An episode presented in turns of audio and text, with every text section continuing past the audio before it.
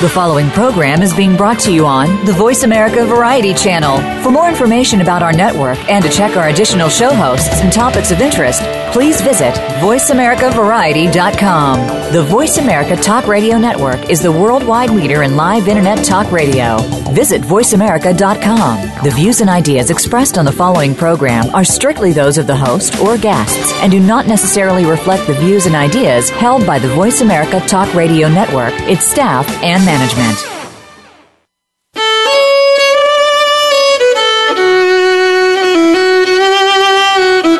Welcome to Civil War Talk Radio with host Jerry Prokopowicz.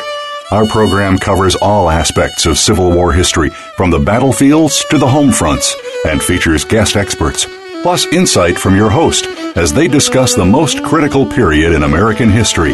Now, here is your host, Jerry Prokopowicz. Thanks and welcome to Civil War Talk Radio. I am Jerry Prokopowicz.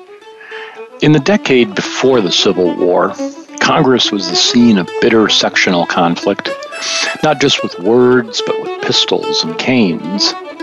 Yet when Southern states actually seceded and Northern states prepared for war in 1860 and 61, no one was more surprised or more heartbroken than the politicians in Washington whose inflammatory rhetoric concealed the respect and friendship they had for one another across sectional lines. How did the disconnect between their words and behavior contribute to the outbreak of a disastrous war? We'll find out tonight from Professor Rachel Shelden, author of Washington Brotherhood Politics, Social Life, and the Coming of the Civil War. Tonight on Civil War Talk Radio.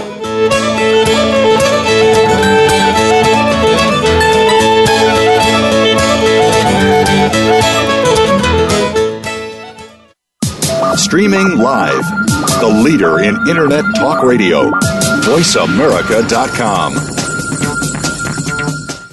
Now you can take your favorite Voice America radio program with you anywhere. Sign up for our mobile app if you have an iPhone, Android, or Blackberry. The Voice America Interactive Radio Player, powered by Aircast, gives you the freedom to listen to any of our programs anywhere, live and on demand. No registration is required. Listen to your favorite Voice America hosts and discover new ones. Download the Voice America mobile app for iPhone, Android, or Blackberry, powered by Aircast. Visit the Apple iTunes App Store, Blackberry App World, or Android Market.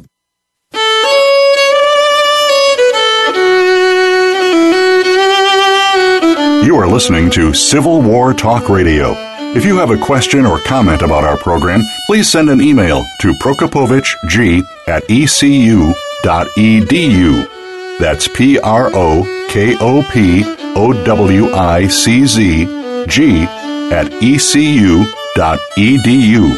Now, back to Civil War Talk Radio. And welcome to Civil War Talk Radio.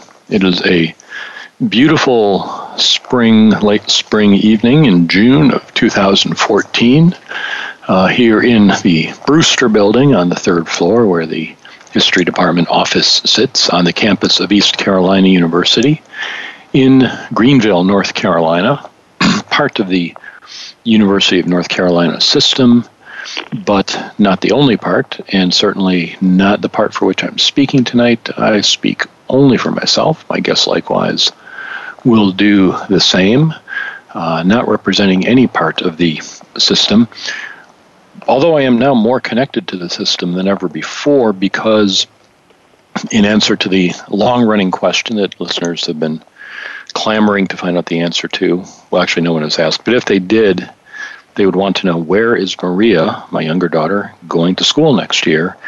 And the decision has come down for University of North Carolina at Chapel Hill, the flagship of our state system, uh, the school to which we here in the pirate nation, uh, which we regard as the uh, elite and arrogant upper crust that has no regard for anything east of I 95, and thus we delight when the Pirates beat the Tar Heels in football, as we did last year. This year, when the Tar Heels come to Greenville, my daughter will be coming with them, I'm sure, wearing the powder blue that is their color. and I'll get to talk trash with her as the, the two teams play. But it's nice having her relatively close to home, a few hours away, and taking advantage of the uh, ever dwindling but still present taxpayer support for the uh, school system. That means uh, tuition for in-state students is much more reasonable than uh, than it is elsewhere. So all signs were good, and uh, Maria just got back from orientation yesterday. Looks like fun. I'm now motivated to go and do some research at the uh, the, the Southern Life Institute or other places in Chapel Hill just so I can hang around and find out what Maria's up to. But I'll keep you up to date on that as I will on our shows coming up on Civil War Talk Radio. Next week, June 11th, we'll be joined by Marvin Nicholson. He is the Sergeant Major of the reincarnated, reenacted Battery B, 2nd Light Artillery, United States Colored Troops, and will uh, share with us experiences as a reenactor and the history of Battery B uh, of the USCT. Following that, June 18th, Bjorn Skaptason of the Abraham Lincoln Bookshop in Chicago will be with us. Uh, Bjorn runs the uh, online book signings uh, that you can watch, the video book signings from the Abraham Lincoln Bookshop which are in some ways comparable to Civil War talk radio, and I'm interested in finding out uh, his trade secrets and see if I can steal some guests from him for next season. Uh, and that will be our last show of the season. Uh, you can find out when we restart at the end of August or early September by going to www.impedimentsofwar.org. That's the Civil War Talk Radio Companion website run by Mark Gaffney. And it tells you who's been on the show, who's going to be on the show. It has links, uh, donation buttons for PayPal. You can click on that and send money with uh, no benefit for you involved, no tax deductibility, no, not even a clear conscience when you could be donating to a more worthy cause. All it does is allow me to buy more books for the show, and if I've got enough books to buy craft bourbon or something to go with the reading of the books. Uh, you can also spend your money by buying the books you hear about on the show tonight's book, last week's book, and all the books. Uh, any book you buy by going through the website's link and getting to Amazon that way will add a little bit of income to the website and help Mark keep the uh, server fees paid up and the website current. So if you're looking for a copy of All for the Regiment, the Army of the Ohio, which is now back in print and paperback from UNC Press, you can get that there. Tonight's book is another UNC Press book. And uh, I should mention for those who have not heard my voice enough and are thinking, how can I be reading Jerry's stuff when I'm not listening to him? Uh, there's a new book from Louisiana State University Press, Gateway to the Confederacy. It's edited by uh, Evan Jones and Wiley Sword and has essays by uh, a number of folks who've been on the show David Powell, Russell Bonds, Craig Symonds, uh, Caroline Janney, who is one of the editors of tonight's book series, uh, and an essay that I put in there on the Army of the Ohio. So you can, uh, there's no royalties involved in essay collections, just to let you know I'm not not profiting from this. Uh, the, for profit, just send me money straight up. That'll work. Uh, but this will support the website if you go through Amazon. So all those things can be done from the website let's leave the website in the 21st century behind and retreat for the rest of our hour into the 19th, where no academic administrators dare to follow. Uh, we can just talk history with our guest. Uh, she is Rachel A. Shelden. Uh, her dust jacket uh, says she is assistant professor of history at Georgia College and State University. Uh, professor Shelden, are you there? I am. Thank you so much for having me welcome to the show. And uh, we were emailing back and forth this week. You mentioned something about uh, Oklahoma. Is this a, a, new new gig for you? It is. Yes, I'm uh, moving on from Georgia College, and I will be starting as an assistant professor at the University of Oklahoma in August. Well, congratulations. That's wonderful. Thank you, Thank you very uh, much. Knowing the market for historians, uh, as as all of us in the profession do. How did this come about? Well, um, you know, I've been long interested in working at a Research One university, and um, the University of Oklahoma has just a fantastic history department, and uh, so it worked out with the long job market season, and uh, I'm very excited to be joining them. Although it is a little bit bittersweet to be leaving the folks at Georgia College. I've really enjoyed my time with them. Well, that that's good news. It's always always good news to hear of a colleague finding a place where they're uh, looking forward to the, the right kind of institutional fit. Um, longtime listeners to this show are, are utterly sick and tired of hearing the administrative woes here at East Carolina University. Um, but we're looking forward two new times. We have a new arts and sciences dean and a new provost starting in the fall, and we're hoping they will regenerate our interest in becoming a research to university, which we almost were 10 years ago, and suddenly we decided we'd become a big community college instead. And I say we, meaning somebody upstairs without telling the rest of us.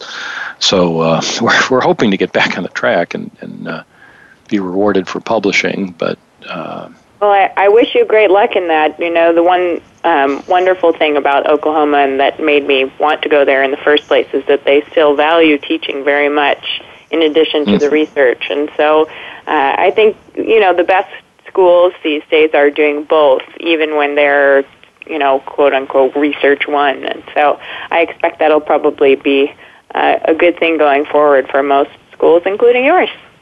Well, I, I couldn't agree more that the teaching and research go together, and, and when a research one goes into the stratosphere and, and neglects its undergrads or when uh, a school like a research intensive school like ours decides it's it's just a big high school, uh, that's the other direction. So, uh, well, we haven't gone that far yet. We're still, still right.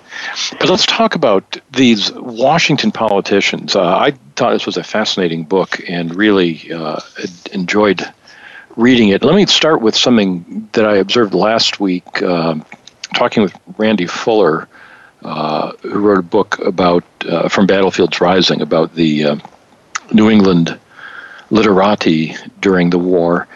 And what struck me, as we discussed last week, was how all these people knew each other and they're all related to one another. And uh, you know, Robert Gould Shaw of the 54th Massachusetts knows uh, is the brother of Emerson, uh, and, and everybody's connected in this small America.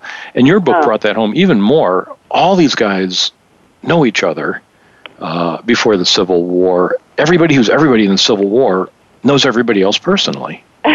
Is, is that an exaggeration? The elite, anyway, yes, yes, absolutely. Yes. So, how how does that affect? I guess let's go back with the Wilmot Proviso when this all starts in the 1840s. Um, you you make the argument from the very start that all the arguments in Washington are not seen as nearly as big in Washington because these guys are all friends. That's right. I, I think there's um, the, the best way to look at it is to think about it as sort of two obligations on behalf of the politicians in Washington. 1st mm-hmm. you have the obligation to your constituents and to speak to your constituents' ideas about what's going on in the country uh, and also to help them get what they want, like paved roads. Uh, but you also have an obligation to try to make policy, or at least that is what exists in the minds of these politicians who come to Washington. We want to make policy. Uh, and so those two things in the 1850s in particular start to become less and less related. Uh, when you have people who are upset about what's going on on the ground in, say, places like Kansas, uh, you want to speak to your constituents' frustrations about those issues in a way that's going to appeal to their sensibilities. But maybe that's not going to affect so much what you do behind the scenes to try to do something about what's going on there. Uh, and in those cases, you're really working with people who come from different backgrounds, but who also have a vested interest in making policy. And so you connect with them in a variety of levels. And, you know, just like today when you meet a bunch of new people in college or in your job or anywhere else, you find ways to connect with them and you're even forced to connect with them uh, when you spend so much time together. And so in Washington, if you come in uh, as a lawyer, for example, you can connect very well with other lawyers.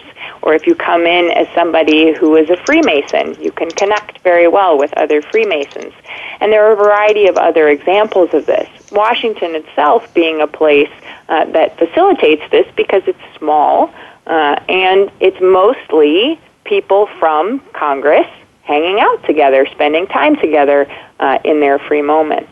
So, in, as a result of that, I think you, you said it very well at the very beginning of the show. Uh, these men are doing two things at once. They are sort of facilitating more anger throughout the country by making these speeches that are very fiery on the floor of the House and the Senate, but then also not really being invested in those speeches from the perspective of policymaking uh, when they're trying to do something almost the exact opposite of what they're saying on the floor of the House. So you've got the situation where the representatives, the people's representatives, in and, and this isn't explicit in the book, but but tell me if I'm on the right track. The founding fathers conceive of the republic as being governed by the best uh, of, of, the elite uh, sure leadership, that, and that the common citizen won't know what the issues are in Washington, won't uh, even care necessarily, and thus uh, we just elect electors to the electoral college. They'll actually pick the president. Yeah. Um, the state legislatures will pick the senators. So it's an expectation when they get there, they won't be troubled by the common passions. They can just have these rational policy talks among themselves. Right. And yeah. So uh, I look at the clock and I see we're already at our first break. Let me leave you with this thought and, and ask you to address it when we come back. Um, so the idea is we start with a, with Washington being a place where the, these elite men have so much in common, and they're not to be palsied by the will of their constituents, as John Quincy Adams famously said. But something changes in the 1840s and 50s where their constituents get all fired up and believe everything they hear from Washington.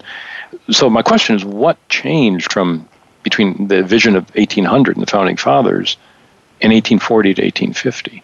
And we'll stop with that long-winded question. Uh, come right back in just a minute. Uh, talking today with Rachel A. Shelden. She is the author of Washington Brotherhood: Politics, Social Life, and the Coming of the Civil War. I'm Jerry Prokopowicz, and this is Civil War Talk Radio.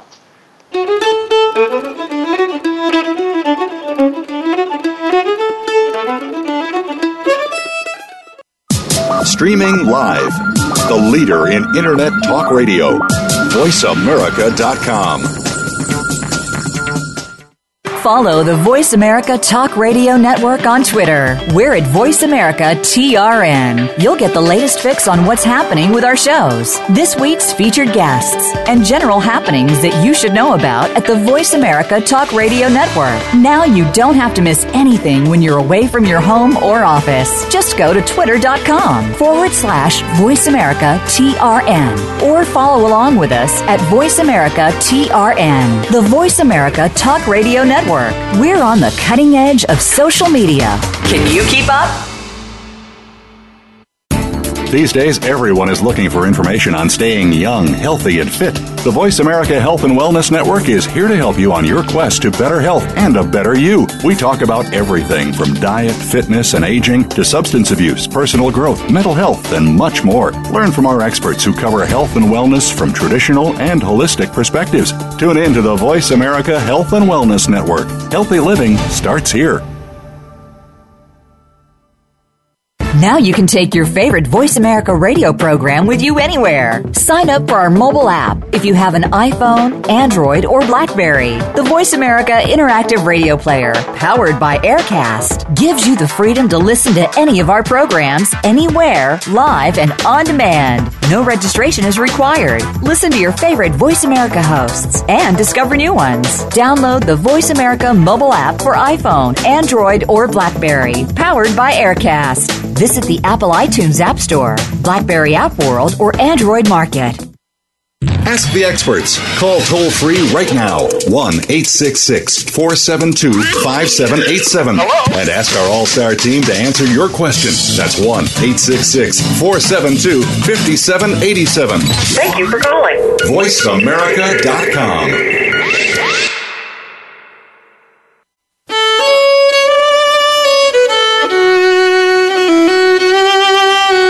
You are listening to Civil War Talk Radio. If you have a question or comment about our program, please send an email to prokopowiczg at ecu.edu. That's P R O K O P O W I C Z G at ecu.edu.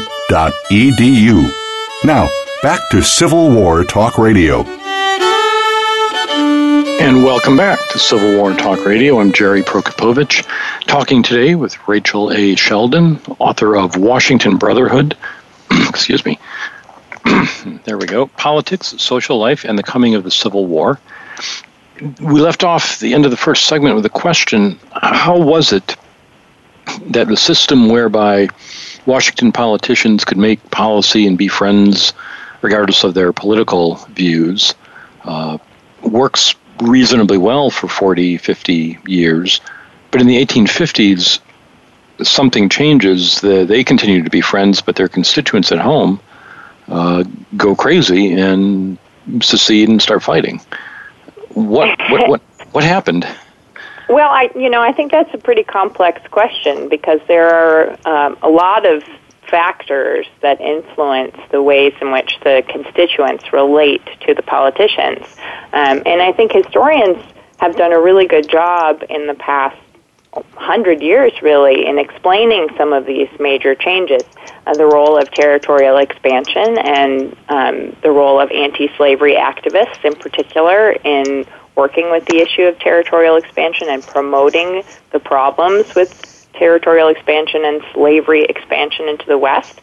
In the South, particularly in the Deep South, the breakdown of the second party system uh, and the concern about politicians generally, and this is true even all the way back to the founding, right? The concerns about um, are politicians really serving our interests? Is, po- is party politics really a good thing? Uh, and what does it mean for the future of our nation? And I think all of those things and a variety of others uh, really influence the way that constituents are reacting. What I think really changes in Washington is just the increasing numbers of politicians there.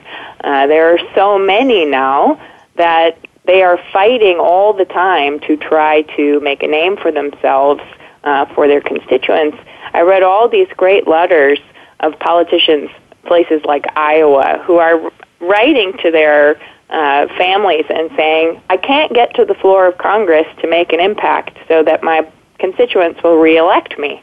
So what I'm going to do is I'm going to write out my speech and hand it to the newspapermen and tell them to put it in the Congressional Globe, the um, major volume of uh, speeches from the House of Representatives and hopefully I can have an impact that way. Uh, so there are more and more of these politicians who are trying to have an influence and trying to speak up in Congress, uh, and at the same time trying to be part of this uh, elite group, as you say, of men who are making policy. Uh, and I think so. I think there are some um, continuities between the founding period all the way up through this period and beyond. Uh, but what's happening outside of Washington is really what's making an impact. The people's experiences with slavery and anti-slavery, uh, with issues involving Catholicism and the breakdown of the second party system, I think in particular. When you mentioned the idea of having speeches published that are not actually delivered on the floor, that means they can say things in those speeches as partisan as they want, as sectional as they want, without risk of offending their colleagues because they're not saying it right to them. In a lot of cases, in, they're not yeah, saying it to them anyway. uh, that's that's sort of uh, one of the more um, amusing but also sort of shocking aspects of the research that I did on this book is just how little these politicians are listening to each other on a day-to-day basis. In fact, this is true all the way up to today. You know, we know this from C-SPAN that often mm-hmm. there's nobody in the House of Representatives when people are making speeches. But this is true in the 1840s and 50s and before this and just after, uh, where people just did not really care about what was going on on the floor unless it was a very important speech given by somebody as prominent as Henry Clay. Uh, and only if Clay was giving a speech on something important. So as a result of that, there's just there's very little interest in what's going to the constituents uh, unless there's some reaction from the constituents, and then that creates uh, more of an interest on behalf of the politicians. So, if the speeches that appear in the Congressional Globe are not really being listened to or sometimes even spoken on the floor, and if, if the representatives in the room are not paying attention, then real politics is not happening in the form of formal debate, it's happening somewhere else. And, and you suggest it's happening all over Washington. Exactly. I, I think one of the things that we have a tendency to do with political history is to think about it as happening in strictly political spaces uh, on the floor of the House, in the White House, et cetera, et cetera. Uh, what I try to show in the book is that, in fact, political discussion happens all over Washington in places that we think of as more social, uh, at parties and balls and at dinners, uh, just people chatting in each other's rooms or playing cards uh, and having a discussion over a card game, or lobbyists plying uh, important politicians with drinks and persuading them of their opinions uh, at a bar or something along those lines. So all of those are places where politicking is really happening, and as a result of that, when we get to bills uh, and when we get to voting, a lot of that has much more to do with what's happening behind the scenes outside of the traditional political spaces. Now, when these politicians are meeting then and, and talking politics, they're also they're talking across party lines and across sectional lines, and that also struck me as, as really an, an interesting fact about this period. Um, being a Lincoln person, I, I was peculiarly drawn to the, the, story of the young Indians. Yes. Uh, tell us about the young Indians.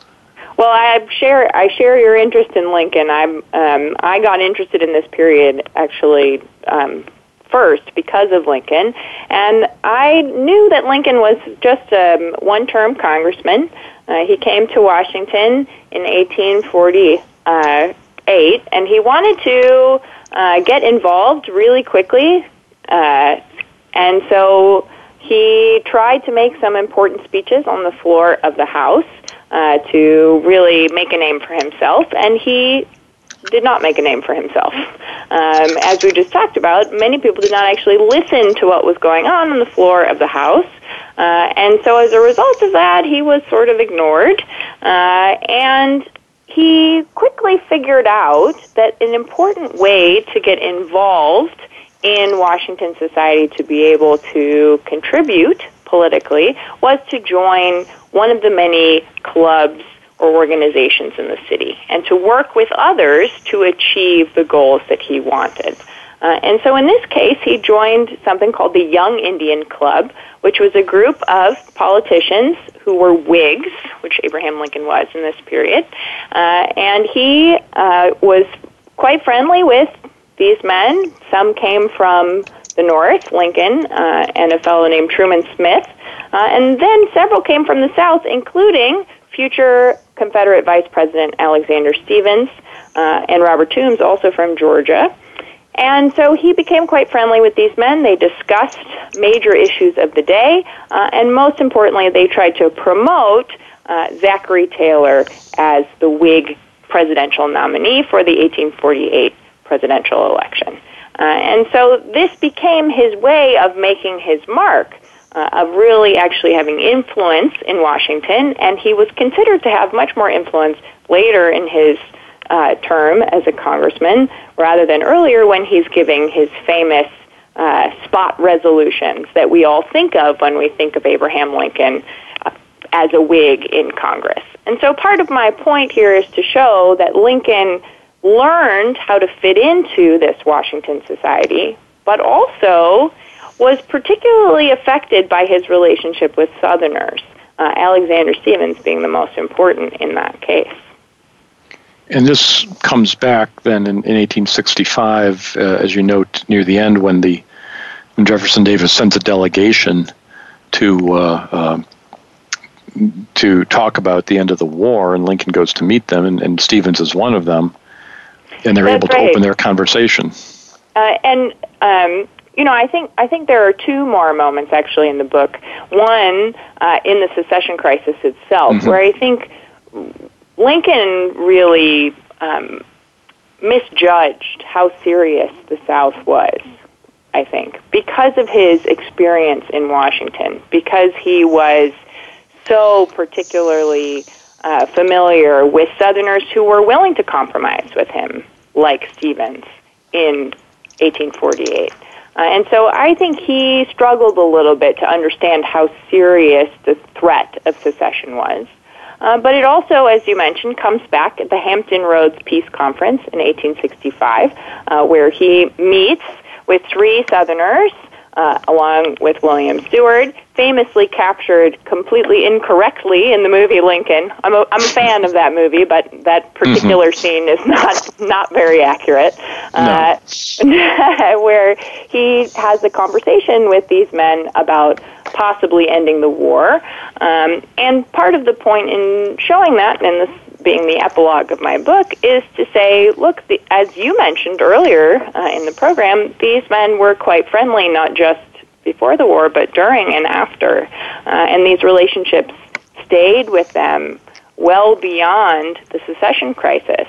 William Seward had been quite friendly with Jefferson Davis, actually, before the war. Uh, and Lincoln, as I mentioned, had been friendly with Alexander Stephens. And so the conversation at Hampton Roads was actually quite pleasant, uh, but still indicative of the fact that events were controlling them more than they were controlling events at Hampton Roads. Uh, they were not going to end the war there. There was not going to be a settlement that was going to either allow the South to leave, which is an initially what the Southerners wanted to do, uh, or that was going to convince them to surrender at that moment, which of course is what Lincoln wanted. So as a result, uh, it, it was really the impact of what was going on outside of the Washington politicians that had the real meaning for what was going to happen going forward. So there's that, that disconnect between what's happening in Washington and what's happening in the rest of the country, where, uh, as you point out, it leads to Lincoln misjudging the, the strength of Southern unionism because the Southerners he knew in Congress were fundamentally unionists, even if they had their views. Uh, and and similarly, uh, I'm sure, sure Southern politicians in Washington couldn't imagine Northerners actually taking up arms. Uh, both sides misjudged the depth of each other's commitment, uh, and it's partly because they're so close. What I, one image that struck me reading this were the famous uh, Forbes illustration of the soldiers during the war, uh, Confederate and Union soldiers uh, sitting on a blanket. Uh, trading tobacco for coffee, Yeah. and uh, they don't bear each other any personal animus. Their their job is to fight, but when the shooting is not taking place, they're happy to uh, engage on a personal level. And uh, is there anything? Is there anything to that? Is that almost these these political soldiers are, are personal friends, but well, political I, I do think there is warriors? some of that in the war. Um, I think sometimes that can be overstated because in, Mhm. you know there is quite a bit of just pure anger that exists on both sides. I think much of the literature on uh, common soldiers has demonstrated that. But I do think that there are these moments. There are these moments where there's a shared understanding, and certainly for people who knew each other. I, and I think that's something that exists particularly in the elite levels. there are stories of politicians who ran into each other during the war, uh, who claim that they were nice to each other. We don't have a lot of real evidence about how they actually behaved, but later on they say, "Oh yes, we we were very nice to each other on the battlefield because we had been old friends." And certainly after the war, um, when many of the politicians uh, from the South are in prison, uh, Northerners who knew them back before the war tend to be the first people to stand up and say, we should get these guys out of prison. This is not acceptable. Even people that really, really disliked each other in terms of their politics.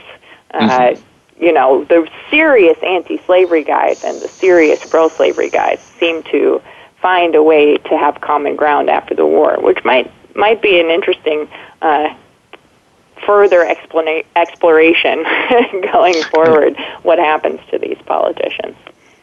It would be worth worth tracing. So these friendships uh, are, are both you know across the, the sectional line and there are also these connections across party lines. Now, the 1850s is a decade when the distinction between Whigs and Democrats collapses, and the new party lines are drawn between Northern Republicans and uh, pretty much everyone else. The, the, the South becomes a one-party area. Uh, but you do you show that there's there are these connections between uh, uh between Whigs and Democrats uh, before the war, as well as between Northerners and Southerners. Let, us take another short break, uh, but let me once again set up a, a, a question to think about during that time for all the the discussion of, of amity among uh, politicians, the obvious question has to be, well, what about you know Charles Sumner uh, mm-hmm. and, and, Preston Brooks, uh, or what about uh, uh, Foote and, and, Benton almost getting into a duel on the floor? Surely there are examples of violence or near violence uh, among politicians. They, they can't all be friends. Yeah. So let's take a short break, come back and, and talk about, uh, and let me ask you how, how that fits into your argument here. We're talking tonight with Rachel A. Shelden, author of Washington Brotherhood Politics, Social Life, and the Coming of the Civil War. I'm Jerry Prokopowicz, and this is Civil War Talk Radio.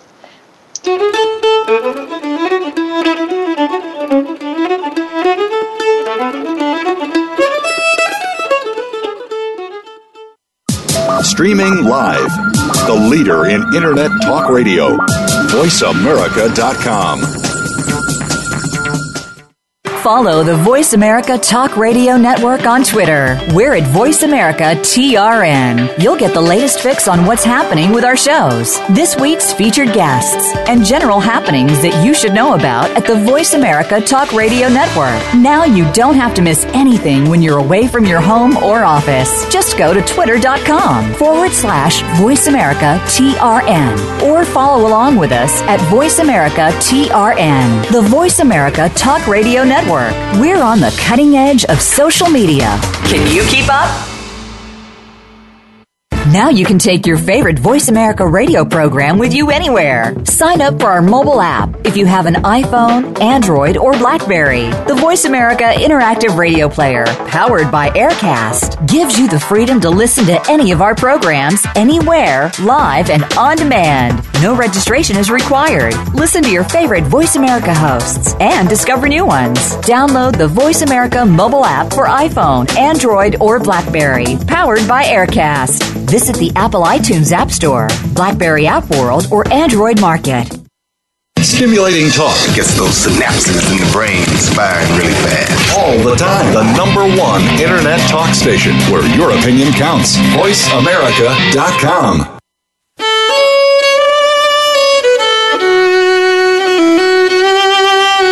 You are listening to Civil War Talk Radio. If you have a question or comment about our program, please send an email to prokopowiczg at ecu.edu. That's P R O K O P O W I C Z G at ecu.edu. Now, back to Civil War Talk Radio. And welcome back to Civil War Talk Radio. I'm Jerry Prokopowicz, talking with Rachel Shelden, author of Washington Brotherhood Politics, Social Life, and the Coming of the Civil War. Uh, a fascinating book that shows how the politicians in Washington could give fiery anti slavery speeches or anti abolition speeches one day uh, or during the day, and then enjoy a drink or dinner or a social event together, or even live together uh, in the same boarding house. But, uh, Rachel, there are obvious examples where the politicians do come to blows, uh, the caning of Charles Sumner being the most famous one. Yeah. Uh, is that an anomaly, or, or how, you, argue that, that it, it didn't really make that big a splash in Washington the way it did around the rest of the country? That's right. Uh, I think one of the things that's important uh, to understand in the context of this is what a violent place the United States was in this period. There was a lot of violence, not just in Washington, but in cities across the country and, of course, on the frontier. Um, people engaged in violent behavior on a much more regular basis. Uh, so if we start with that, and then mm-hmm. we think about the ways in which people engaged in violence in Washington in that context. The caning of Charles Sumner is a good example of a Southerner beating up on a Northerner, uh, but it's also part of a broader trend in Washington of violence that exists not just between Northerners and Southerners, but between Northerners and Northerners and between Southerners and Southerners, uh, that exists on the streets of Washington, but it also exists in the Capitol building before. Uh, so there's that to begin with. There's much more of an understanding of the politicians in this period that violence is going to be a regular part of their experience. But this is also a good example of how things in Washington appeared to the politicians uh, quite differently from how they appeared to the people outside of Washington. So the caning of Charles Sumner exists in this context uh, where Sumner says something that people say, oh, that's not very nice. Uh, Brooks, who beats him up on the floor of the Senate, uh, is someone who's actually fairly well liked in Washington before this. Uh, most of the politicians think that what he does is not very nice. Uh, but again, it's part of the standard experience of living in Washington that these people are going to see. And so, following the caning of Charles Sumner, uh, there is a move to get rid of Brooks. Uh, there are some actions taken by the city to try to prosecute him for his actions, uh, but for the most part, it blows over after a couple of days. Uh, and it does not cause, most importantly, it does not cause a split between Northerners and Southerners that lasts in any way.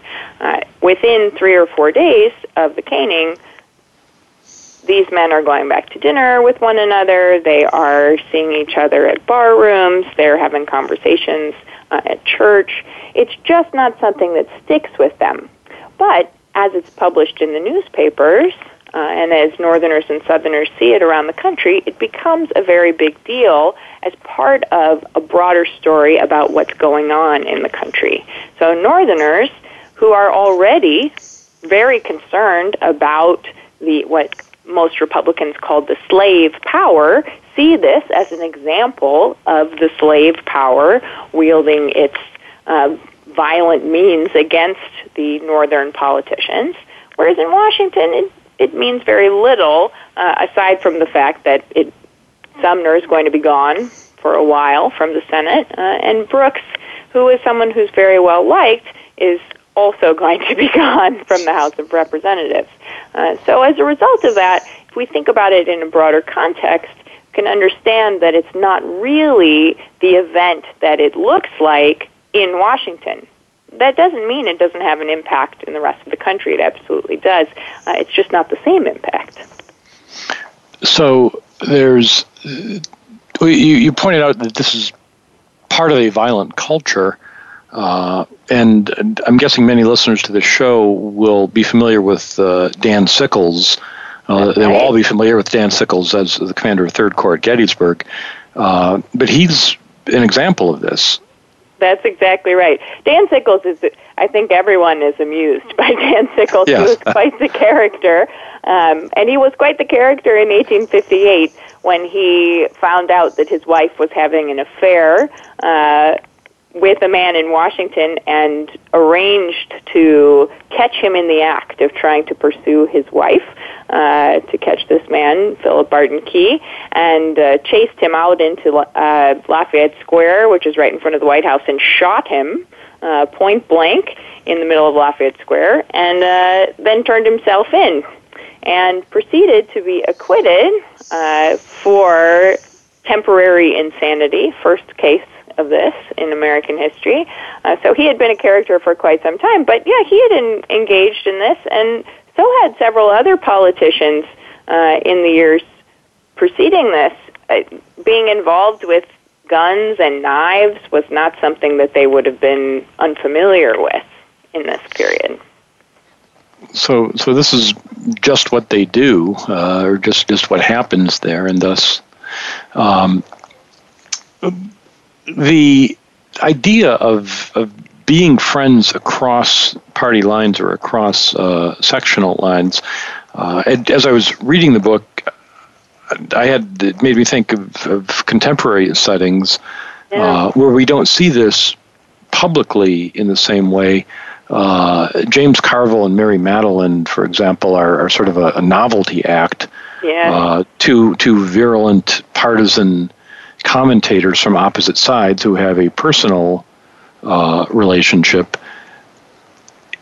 And was this in your mind as you came to this topic or as you worked on it that that there's a, a commentary here on contemporary politics? If if you and if so, what is that commentary?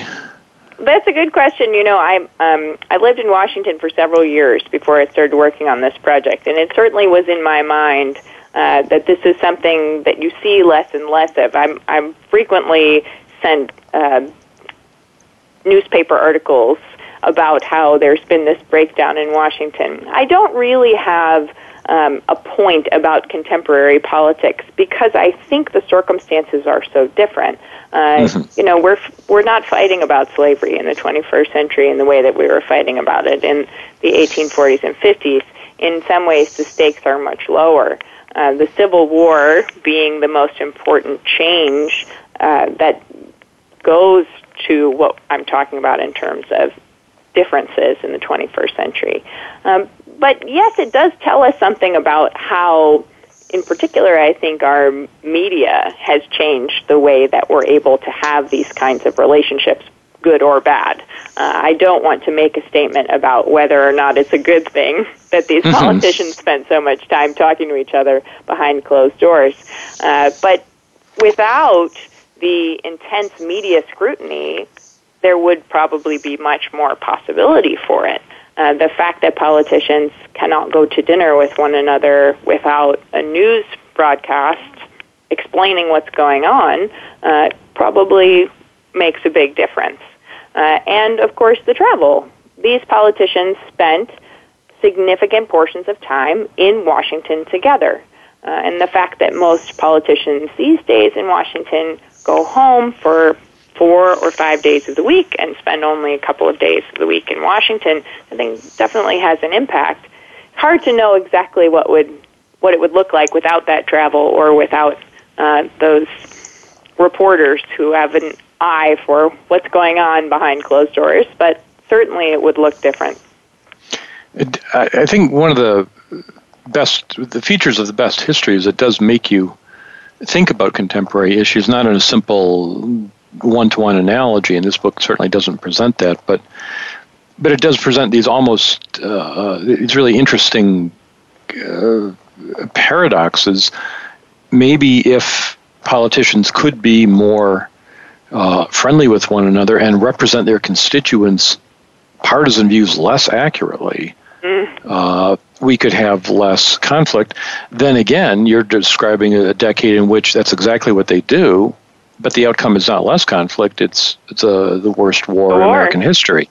Yeah. Uh, so, I, I, I, growing up, my uh, my dad's uh, close college friend got elected to Congress, and I sort of grew up at campaign headquarters, and uh, thought everybody knew a congressman well uh, when I was a kid. Turns out they don't. Uh, but sometimes he would talk to my dad about how the the other side, the guys on the other side of the aisle, were perfectly good guys. This is in the 1960s Yeah. uh, and 70s, and they, they could be friends. And my dad was very partisan. You know, would say, "How how can you be friends with them? They're all wrong." And you'd say, "Well, you know, Jerry, they just believe something different, but as as people, we all get along." And that does seem to be gone today. Uh, but it was there in the 1850s, yet it didn't save the country in the 1850s. So your, your book really is a stimulating one to raise all these issues. Um, yeah, I, tr- I tried not to do something that we've been doing for years and years in in coming of the Civil War history, which is try to explain the coming of the Civil War uh, from that perspective.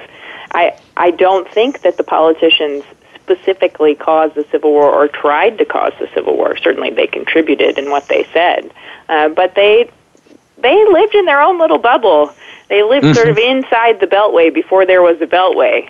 And that really changed the way they understood what was going on in the Civil War. I think it will have um, serious implications for them going forward. Jefferson Davis, for example, uh, has a real uh, sort of crisis in that he'd spent so much of his life in politics and believed that politics were the way to fix the ills of the nation, uh, and then it fails. And he then becomes the president of the Confederacy. How does he handle those things? How does he see uh, his experiences as a politician and the failure of politics going forward? I think um, Bill Cooper's book on Jefferson Davis speaks very well to this problem of how does someone who spent his life in politics and is continuing in politics in a new circumstance come to terms with that failure? So certainly it affects the way they behave in the Civil War. It certainly affects Lincoln during the secession crisis uh, and, and several of the other prominent politicians during that period. But I don't know that it actually tells us much about why the Civil War came uh, when it did, and, and historians have been talking about that for so long. We know that it has to do with slavery. We know that it has to do with some contingencies uh, at the time of the secession crisis. So I wanted to do something slightly different. Well, it, it certain your book certainly does, and the the the sadness, the the emotional impact on these leaders is quite striking when you get to the chapter on secession. Yeah. This is not what they bargained for. They uh, they thought you know the hotheads would have a drink and go out and come back and politics would continue as usual and when the fire that these guys have stoked back home with their speeches and rhetoric uh, starts to consume them, they are the last ones uh, to get aboard. I mean, they're they're horrified by it. Yeah, in many cases, I think they just they had no idea that it was coming. Uh, they didn't they didn't really realize how serious their constituents were, and again, Jefferson Davis being the best example of this, and how teary he is, and how miserable he is uh, that this is coming to an end, and he's crying following his farewell speech to the Senate, uh, and then he turns around and becomes the president of the Confederacy. So something changes fairly quickly in him, but he he clearly keeps some of his important uh, lessons from being a politician, whether he wants to or not. And and again, although you say it was not your intent, it, it causes the reader to think, you know, what if uh, today's partisanship? What if one side or the other succeeded and the other side Oh. disappeared, uh, or or if there was some horrible conflict? Uh, people would say, well, we didn't mean it. We were just trying to get ratings for our show. We, we didn't mean to cause a civil war. We didn't mean to cause America to fall. Um, we didn't really mean all, you know, 40, 50% of the nation who disagrees with us are, are evil. Uh, yet there it is. Uh, if you keep saying it every night, you run that risk. And uh, Yeah, I, so, I so think it's, you it's, can see a lot of parallels, particularly in the way that um, newspapers and sort of the modern media work to promote the words of the politicians and make them as serious as they are. But whether that is a good thing or a bad thing, I'm not qualified to say. Well, in the last minute, uh, quick question: Do you have another project uh, in the hopper? I do. I'm um, starting to work on a new project on judicial ethics in the 19th century. I, I got very interested in the role of the Supreme Court during uh, the secession crisis and, and before, particularly the Dred Scott decision has always been of interest to me. Uh, and so I'm interested in understanding how it is that Supreme Court justices behaved uh, and why they behaved the way they did in the 19th century in ways that are often a little bit peculiar to our eyes. Uh, a good example of this, to use uh, a moment from the book, is that during the secession crisis, William Henry Seward, who is frantically trying to make a compromise, is also trying a case in front of the Supreme Court. Not something you hear much about, uh, but no. it's odd that he would be doing that. It, it really is. 60. Uh, and so I wanted to get a better sense of how the Supreme Court operates in this period uh, and going all the way up into the late 19th century, thinking of ending with the civil rights cases, uh, particularly on the issues of slavery and race that really come up in this period. What that tells us about why they decided cases the way that they did. So that's Uh, that's sort of my next uh, big project. Well, we will look forward to seeing that come out. Uh, this book, Washington Brotherhood Politics, Social Life, and the Coming of the Civil War, uh, is extremely thought provoking and, and, presents these leaders in a light uh, we haven't seen them before. Uh, I enjoyed reading it, and listeners, I know you will also enjoy it.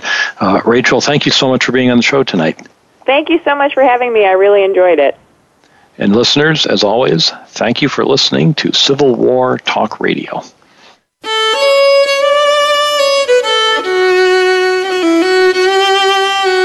Thank you for embarking on a part of American history this week. Civil War Talk Radio with Jerry Prokopowicz can be heard live every Wednesday at 4 p.m. Pacific Time, 7 p.m. Eastern Time on the Voice America Variety Channel. Have a good week.